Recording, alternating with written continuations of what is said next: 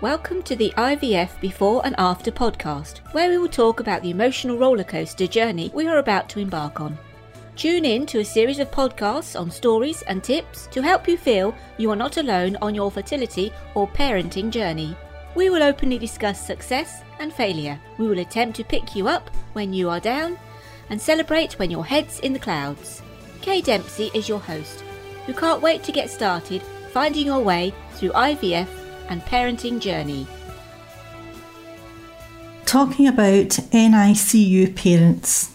Nothing can really prepare you for the parenthood, but when a baby is born premature, the excitement and anticipation of a new arrival is dramatically interrupted. Shocked and numb, you find yourself in the neonatal intensive care unit with little or no warning. Neonatal is an intensive care, a scary sounding place and one you are unlikely to chance upon. I visited my baby every day trying to become a mother in the most medical of environments. Incubators house tiny babies at the very edge of life, and all around me monitors beeped and alarmed as they seamlessly chimed with the uncertainty of, of our journeys. Parents looked over at each other, but no words were said.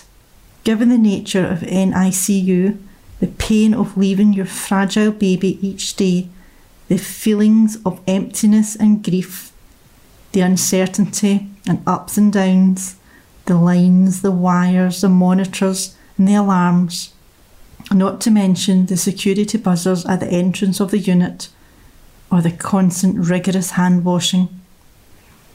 It came as no surprise to me that parents who have experienced premature birth are at a higher risk of postnatal depression, anxiety, and post traumatic stress disorder.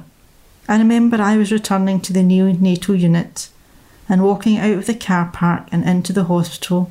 I could feel my heart pounding in my chest and hearing the beats and the flow of blood throbbing in my head I was dizzy at the sounds and feelings morphed into the beep, beep, beep of monitors and the hum of the ventilator as air filled my son's lungs. I closed my eyes to block out the panic, but all I could see were wires and the mechanical rise and fall of my baby's tiny chest. I felt sick to the bottom of my stomach, as if my entire body was shutting down and there was nothing that I could do to stop it. No one warns you about these flashbacks, though. The support network of the hospital can disappear overnight, and you're left to wonder how on earth you made it through. Family and friends with good intention assume that difficult times are behind you, and the idea that discharge home would be the end of the neonatal journey suddenly seems farcical.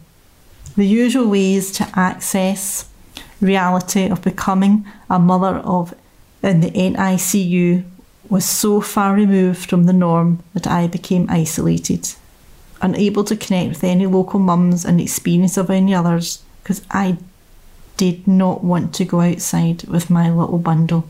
You see, more than 40% of NICU mums experience postnatal depression, compared to the 5 to 10% of mothers who deliver at full term without complication, and more than half report symptoms of anxiety and PTSD. Yet, like, like many other aspects of mental health, PTSD following neonatal intensive care is rarely spoken about. I'd like to thank the anonymous person who shared this with me, and that's why today I just had to put it onto the podcast to let people know that we're all there find the correct network, and people will talk to you and be there at the end of a phone, end of a text, end of a Facebook post. Take care. Thank you for listening. Please subscribe to IVF Before and After on iTunes or Stitcher and leave a review. Head over to the Facebook community page IVF Before and After or to the website www.ivfbeforeandafter.com for fantastic free stuff.